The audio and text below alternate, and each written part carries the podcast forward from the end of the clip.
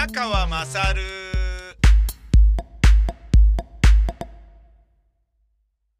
お前の母ちゃん宮川勝です。ナンパされた女の人の気持ちっていうのはこういうことなのかなと、今気持ちとか言っちゃいましたけど気持ちっていうのはこういうことなのかなというふうに思う体験が私の中でありまして、えー、つい先日、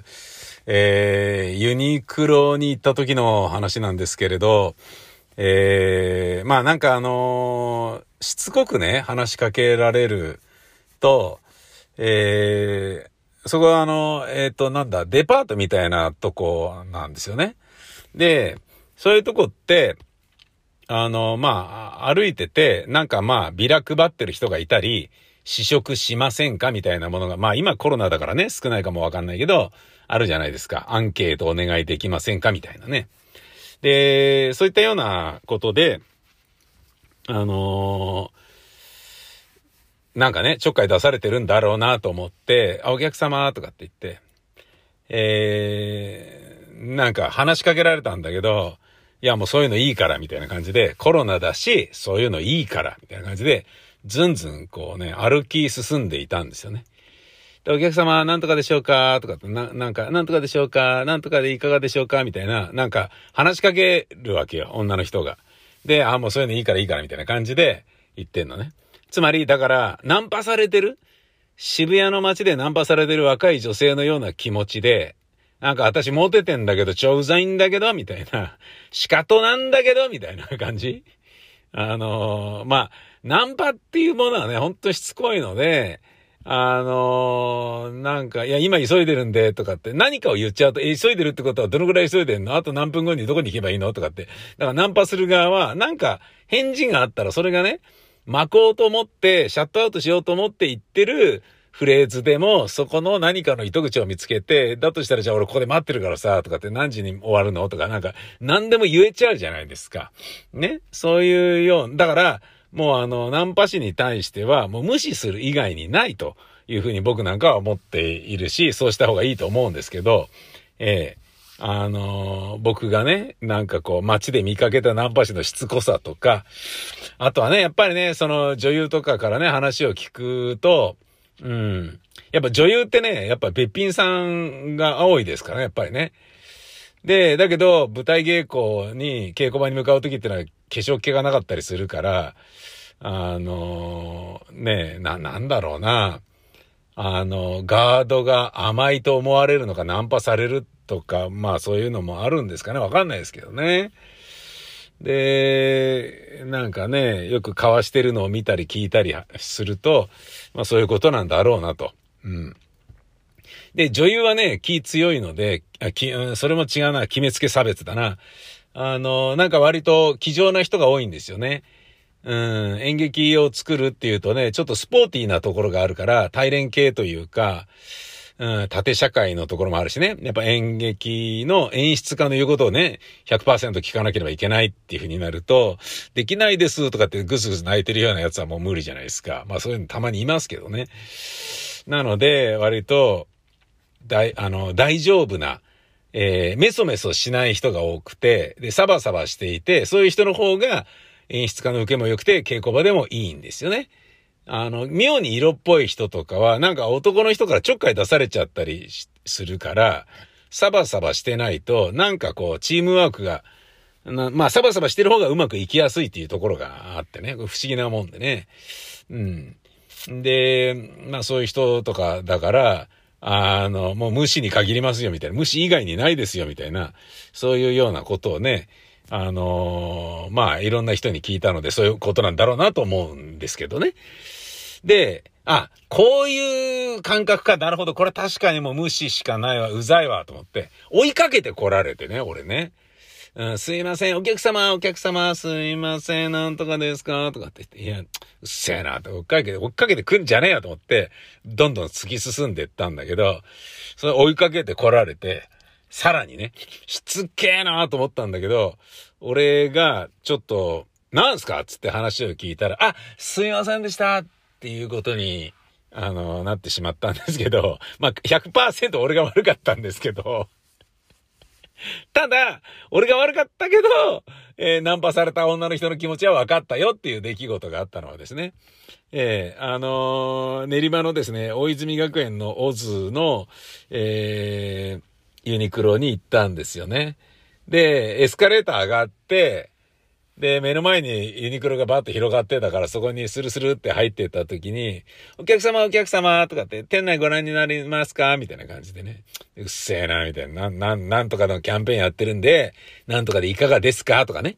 なんとかの、あのー、なんだ、えー、ダイナーズのクレジットカードをお作りいただけると、今でしたら5000円分のキャッシュバックがついてきますけれども、とかそういうやつだろうとかって言って、いいんだよもう、みたいな感じでね、ブリブリ進んでったら、お客様お客様店内ご覧になりますか？とかって、うるさいみたいな感じで、ブリブリ中入って、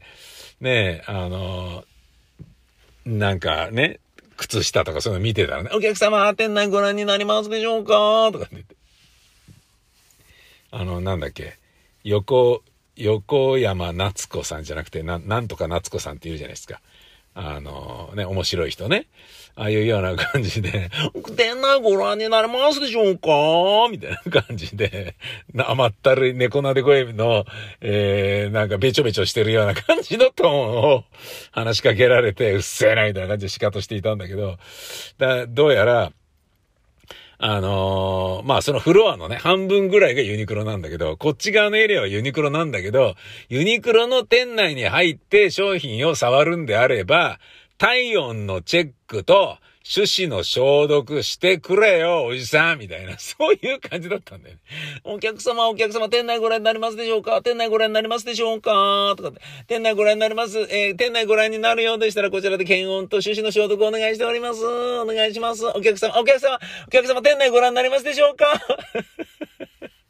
うっせえな、とかって言って、すっごい、すごい、なんかね、あのー、なんでマスクしなきゃ飯食っちゃいけないんだよ、この定食屋でみたいな感じの、ねそういうあのーマスクポリスとか自粛警察に抗おうとする、あの、なんていうの？困ったちゃんみたいな感じになってましたね。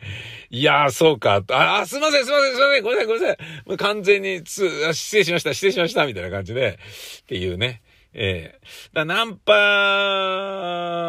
の感覚を味わうことができたとはいえ、えー、ナンパよりあなたもうちょっと強気に出ていいんじゃないかみたいなね。えー、それがやはりね、あのー、ウィグル強制労働によって作られてる疑惑のあるユニクロだから低姿勢なのかとかっていうのは、まあ俺のちょっとうがった見方にも程があるってことだとは思うがね。何しろあの俺に何度も声をかけていたお姉さん、ごめんなさい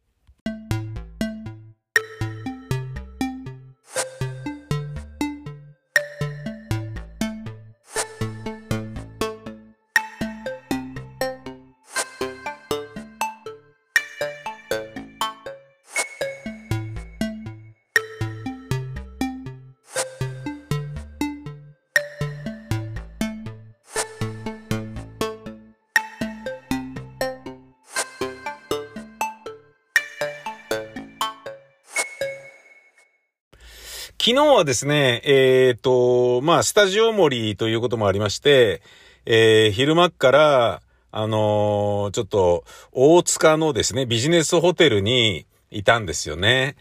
で、えー、そこで、まあ、仕事をしたり、えー、まあ、台本書いたり、読書したりっていうことで時間を潰してたんですけど、まあホテルに、ビジネスホテルに行ってね、テレビつけたりとかする、そういうなんかこう、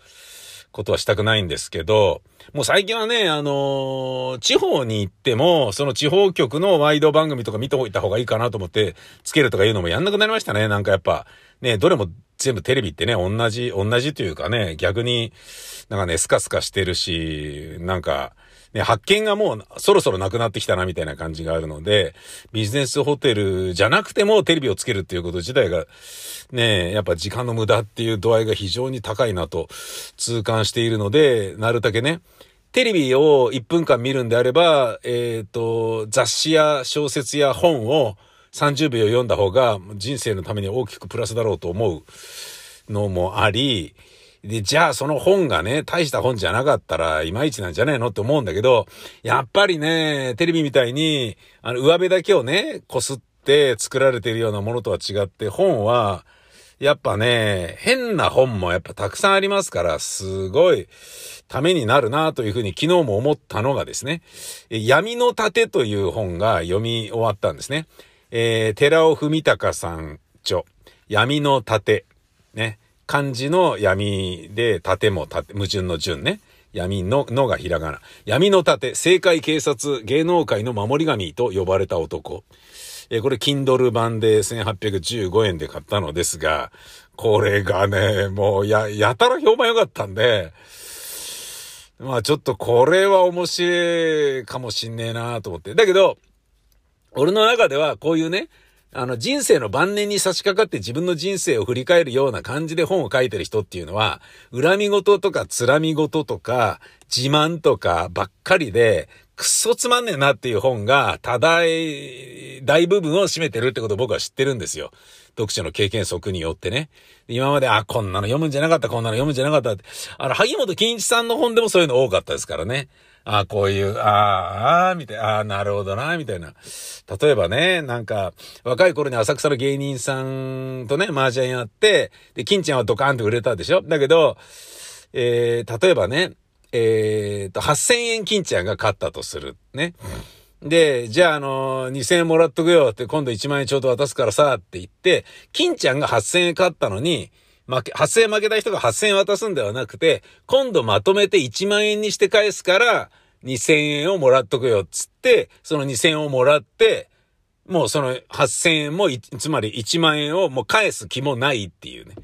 で、そういうような、あの、ダメな芸人もたくさんいたみたいな。だけど、別に僕はそういうのは、あの、もうなんかそういうね、人格の問題だから、なんで返してくれないのとかそういうのじゃダメでしょとかっていうのを、あの、先輩芸人に対して意見を言ったりすることもなかったんだよね、みたいな感じで、まあ、金ちゃんらしさっていうのはもちろん出てんだけど、読んでるとやっぱりね、なんか、汚ね世界だなとか、変なとこでやってたんだなとか、芸人ってほんとクソだなとか、やっぱそういうのも、こう、見えるから、なんだろうな、現実をね、つまびらかにしてしまうところが書籍の、えー、不思議なところでね、夢見てるだけでいたい人っていうのは、いわゆる偶像アイドルとしてテレビの出演者を見たいのであれば、テレビだけ本当見てりゃいいんじゃねえのみたいな、そういう感じがするよね。あとはね、いずむ、いずくりまさかさんっていう TBS の社員だった人で、いわゆるドリフターズの8時で全集合を作った名プロデューサーですよね。柏原、柏原義恵と付き合ってたとか言われていたのは、あ、違うか、その、それはそのいずくりまさかの息子だったかな？なんか、まあ要は、有名な人ですよ、TBS では。あの、で、そのいずくりまさかの本読んだんだけど、これもね、あの、まあ、ドリフの裏を覗くことができる面白さはあるんだけど、やっぱり、そのね、ドリフがあまりにも売れて忙しくなって、イカリア長さんとかが、あの、そのね、ドリフって、えっ、ー、と、各地方の公民館とかで生放送やってたでしょ？お客様入れてね。すごいことだよね。毎週それをやっていたんだからね。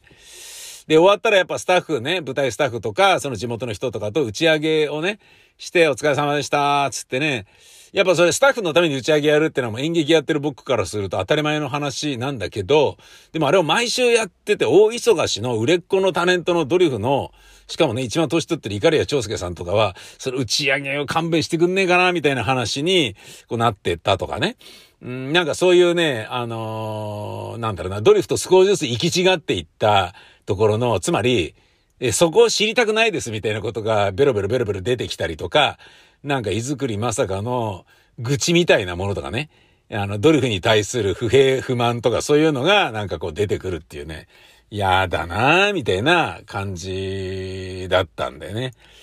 で、それはまだね、ショービジネスの世界だから裏側覗けるということで言えばね、まだ悪くないのかもしんないけれど、ただ、この手の、なんかね、おじいさんが書く初めての自分の人生を振り返ってみてみたいな本は、あの、はいはいみたいなね、武勇伝だったりとか、こんなことしたんだよねとか、ああいう、あの時のね、あの、俺がなんとかにね、500万貸していなければ、今頃あいつはね、なんとかの世界では一流になっていなかったんじゃなかろうかみたいな 自慢話とか、そういうクソみたいなあの本をね、読み終わって俺こういうとこで絶対紹介しないでちぎって捨てるみたいな本をもう何冊も読んできたので、騙されて読まされてきたので、俺の中でもリテラシーが出来上がってるので、そういうあの、自伝系のもので面白いというふうに判断するっていうものは意外と少ないよっていうのは、どんな本でもそうなんだけどね。で、これもまあ半ばそういうもんなんだろうけれど、それでも面白そうだなと思って買ったら全然そんなことはなくて、あのね、この本にありがち、こういう本にありがちな、これだけ俺苦労したんだよね、みたいな。苦労自慢とか、武勇伝自慢とかっていうのではなくて、あの、逆にもっと自慢した方がいいんじゃないっっていうような話がいっぱいあるのに、それをしれっと淡々と事実のように、過剰書きに近くバーッと並んでて、それの密度が濃いこと濃いこと、それがね、びっくりだったんですよね。えー、内容を紹介しますね。闇の盾。えー、決断力、じ、えー、人脈、胆力のいずれの面でも傑出した人物。それが寺尾さんです。元総理大臣、広川森弘から。ね、えー、これほど胆力のある人は他にいない。こんなに顔の広い人は会ったことがない。野球解説者江本武則。年会費2000万円。日本最強最高の危機管理会社、日本リスクコントロール。著名政治家、一流企業経営者、芸能界のドンと言われる大物、さらには暴力団組長までが頼りにする駆け込み寺。それがこの人が作った会社、日本リスクコントロール。年会費は2000万円。依頼は紹介者からの紹介があった時のみで、電話番号も公開せず、ホームページすらないが、依頼が途絶えることはない。あなたが本当に無実だったら助けてあげる。ただ、えー、私の調べは捜査一課よりもきついかもしれないよと。日本リスクコントロール代表の寺尾文隆社長は、警視庁機動隊員を経て、秦野明元警視総監の秘書となり、警察、検察に圧倒的な人脈を築いた。バブル期には元暴力団組長に乗っ取られかけた、えー、一部上場企業日本ドリーム観光の副社長としての闇勢力の排除に尽力し、これが面白かったね。大英中内勲社長に会社を売却した。この大英中内勲社長に会社を売却した時の中内勲の愛人なんでしょ？倉田真理子は？っていうね、倉田真理子って芸能人が昔いたんですけど、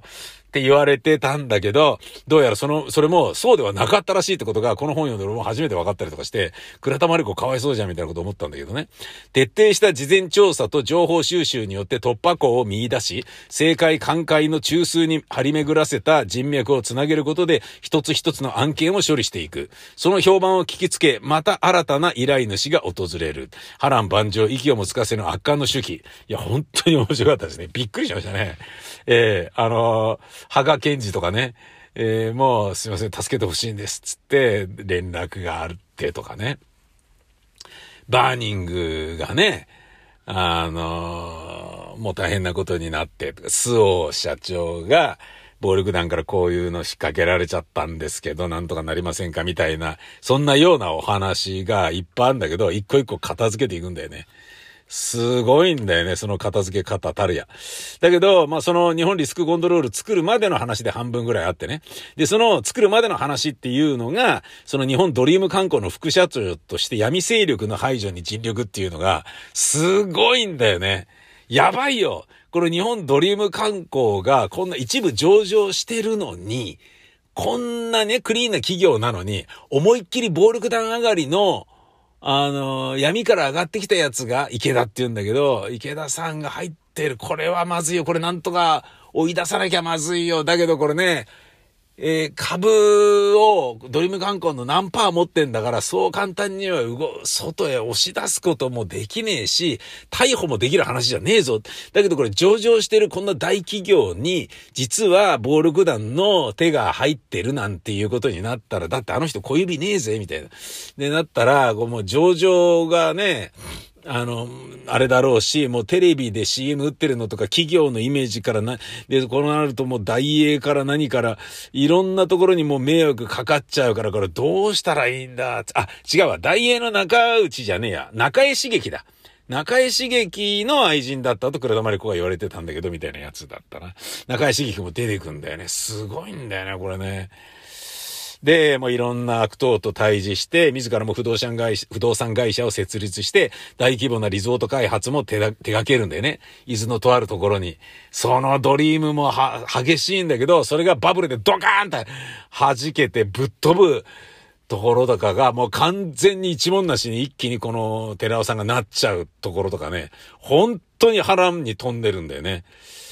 で、そんで、危機管理専業となって日本リスクコントロールを立ち上げるってことになるんだけど、すごいんだよね。これ面白かったなこれ。うーん、あのー、世の中にはこんなことがいろいろあるんだねっていう。うん、ことがいっぱい書いてあって、なるほどなみたいなね。あの、新歌舞伎座の土地を持っている人がいて、地主がね。で、まあ、あの、いわゆる名門の、名家と言われているところの何々さん。で、そこで、え、でも歌舞伎座新しくあれ作るわけですよね。あれ作って工業打つ。うん、まあ、なるほど、地主だからね。うん、まあ別にね、そういうやり方でもいいんだけど、えー、その小林明のリサイタル的な講演がね、あの、毎年やっててんのはわかるんだけど、えー、売り上げが4000万なのに、小林明にギャラ8000万円払ってるっていうのはどういうことなんだ？これ会社としておかしくねえかっていうようなことに気づくんだけど、その会社にね、えそういう手こ入れで、えー、入らされたこの寺尾さんが、いろんな人間にね、こうあたりするんだけど、誰もそうですね、これやめるべきですね、と言わない。なんでなんだろうなと思ったらすぐ分かったと。その小林明の座長公演が終わった後に、ものすごい長期間、係長以上の社員全員を招待して、小林明が温泉街に宿取って飲めや歌えのどんちゃん騒ぎを社員たちに振る舞うですってね。そういうことらしいんだよね。で、もうお土産付き、ビンゴ大会で何が、なんとかでお土産とかいう、もう個人にどんどんどんどん、要はだから袖の下をくれてやってるっていうことだよね。還元してるから、赤字の公演でも打たしてもらってるみたいな。いや、そういうことじゃねえだろっていうことで、この人が入ってて、少しずつ小林明と仲良くなって、で、二人でね、ゴルフ回って、で、えー、ちょっとおしゃべりして、バーに行って、ホテルのバーで飲んでおしゃべりしてね。で、そろそろ切り出すべかな、みたいな感じで、アキラさん、本当に今日はすごい楽しかったです。ありがとうございました。つって。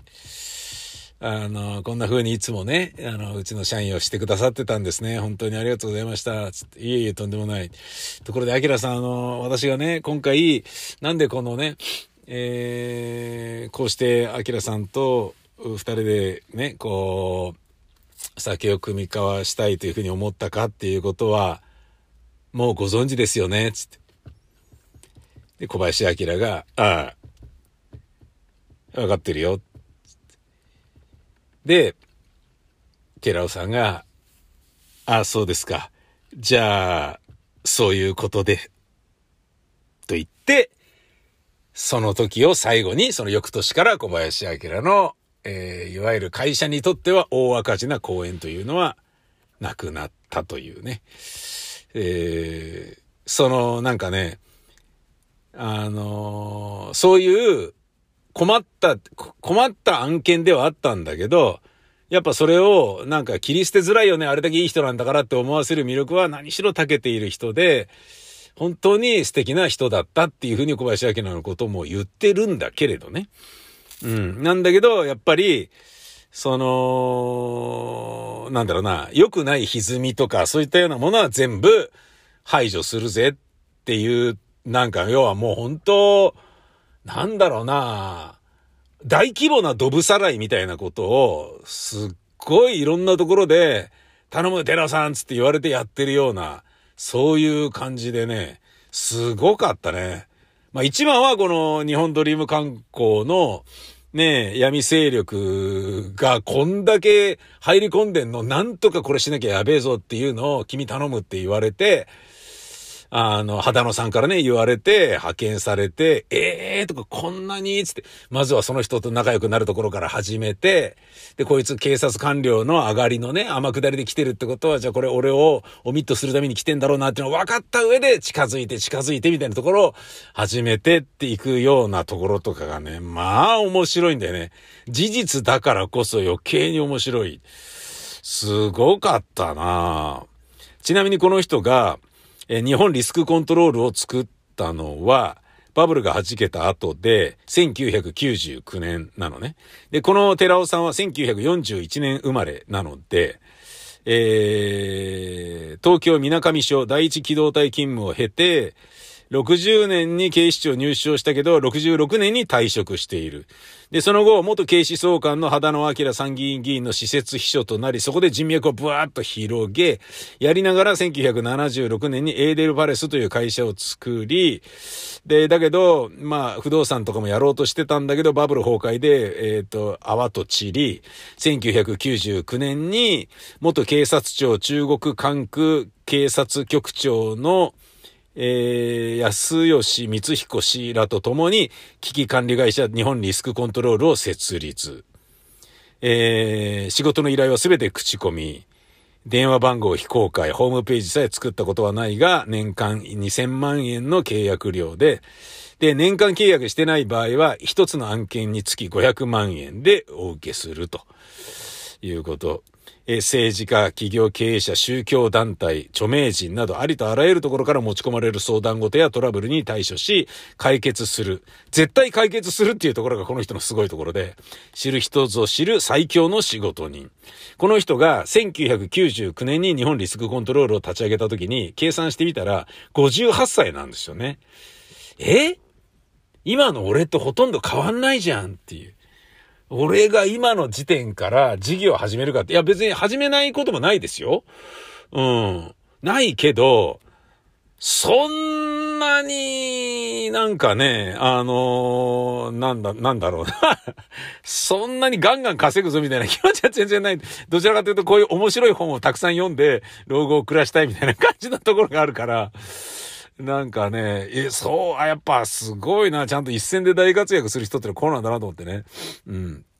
なんかあの、いるもんね。あの、放送局を定年退職した後に、あのー、職員としてね、働いていた、社員としてやってた頃の、なんか演劇のね、企画、プロデュースみたいなことを企画事業部でやってたら、それをそのままね、受け負って、ジャニーズだなんだっていうところとね、連携しながら、公共を打っていくっていうビジネスをずっと続けるっていう人もね、いるし、やんなきゃもったいないだろみたいな。まあだから、やることによって自分の現役感を自分でね、自分はまだ追いぼれてないんだっていうことを思いたいのかなんだかわかんないんだけど、僕の場合はね、もう30後半ぐらいから、追いぼれてるっていうのを自分で感じて、早く辞めたいな、みたいなことをずっと思っていたような、いい加減な人間なんで、仕事するの大、働くの大嫌いみたいな、そういう感じなところもあったんで、僕にはそういう気持ちはないんですけど、この闇の盾の寺尾さんにはね、全然だったんだろうな。すごい、やっぱあの、いろんな人間が、あの、187の、もう出て半年ぐらいしか経ってないような本なのに、187の書評がすでにカスタマーレビューで Amazon に載ってますね。ね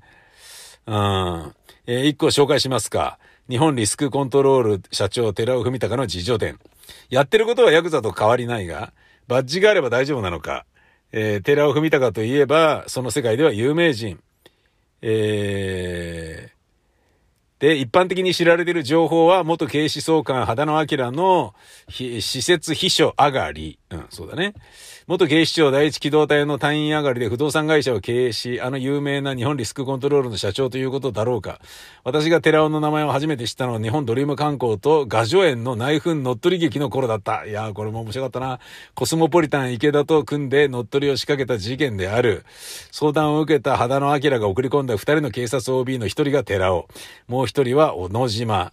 えー、この時寺尾は辣腕を振るった。特捜上がりの4人の辞め兼弁護士を集め社長を追及し追い出した。後任の社長には小野島、副社長には寺尾が就任した。しかし今度は警察 OB の2人が対立した。画上園はコスモポリタン池田のものとなった。画上園は立派な東証一部上場会社だった。その会長に、元ヤクザの大物企業社邸がいれば、バブル紳士の池田氏が会長に就任してしまった。寺尾は小野島を追い出したが、えー、松尾会長は今度は警察 OB の寺尾に会社を乗っ取られると危機感を抱き、松尾会長は、住友銀行に泣きついた。住銀は中内勲率いる大英への身売りの橋渡しをした。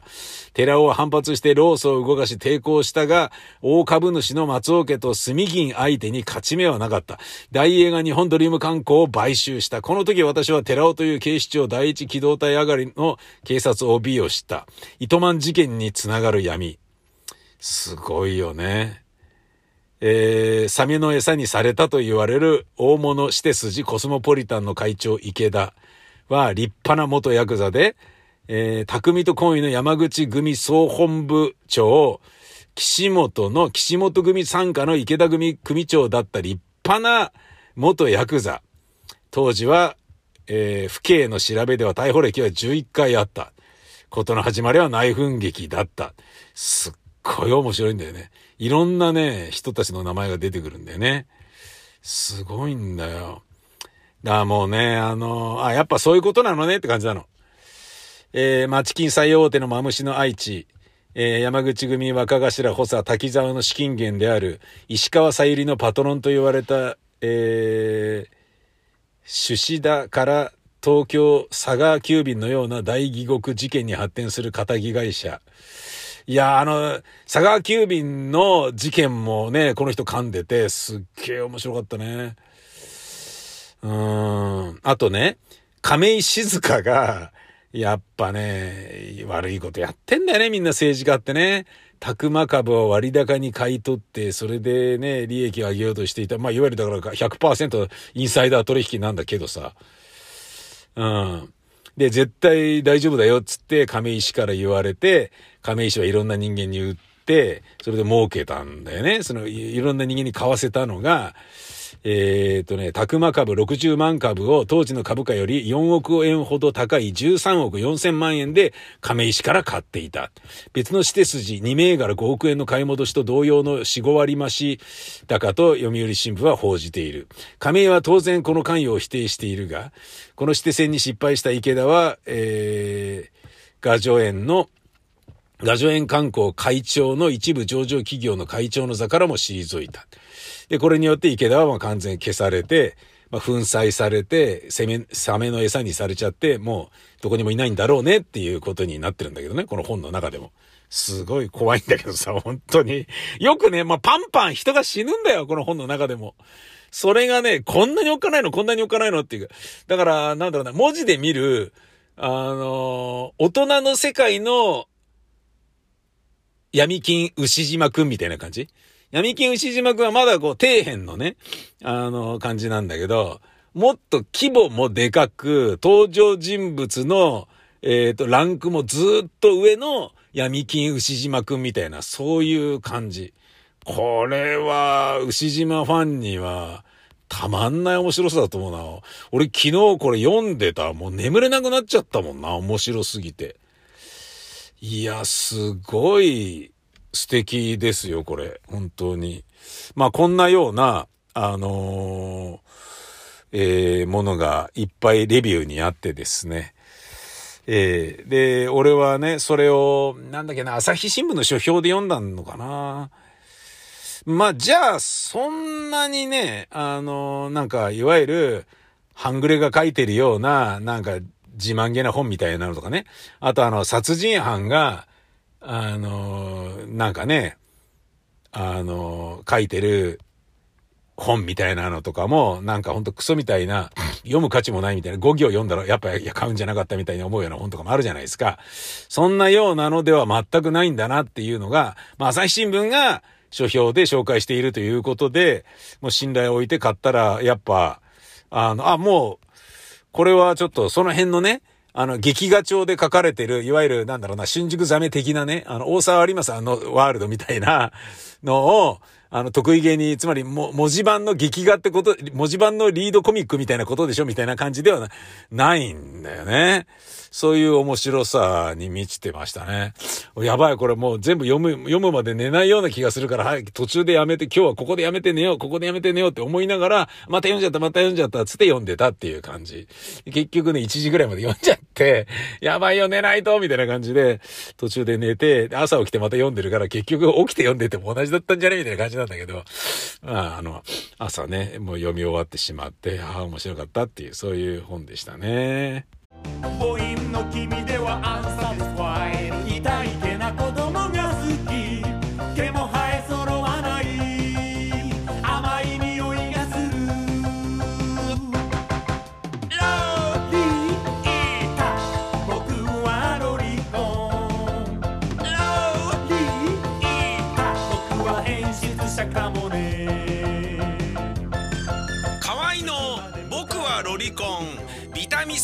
にて好評発売中